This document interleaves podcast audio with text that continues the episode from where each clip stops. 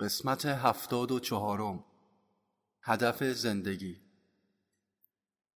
نه با دنبال نمودن خوشحالی یا امنیت شخصی بلکه با ایثار دوباره و دوباره زندگی در راه خدمت به سایرین دسترسی به حقیقت که کامل و بینظیر است امکان پذیر می باشد با فرار از زندگی نمی توان خدا را یافت. بلکه با برقرار نمودن وحدت با یکتایی که در همه هست امکان پذیر است. پاکی، عشق و خدمت جان کلام زندگی روحانی است.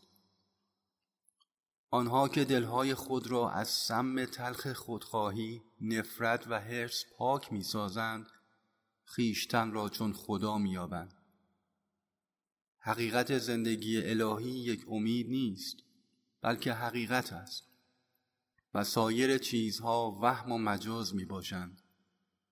ایمان داشته باشید و نجات میابید عشق داشته باشید و بر نفس پر از امیال که بر هستی شما سایه افکنده پیروز خواهید شد.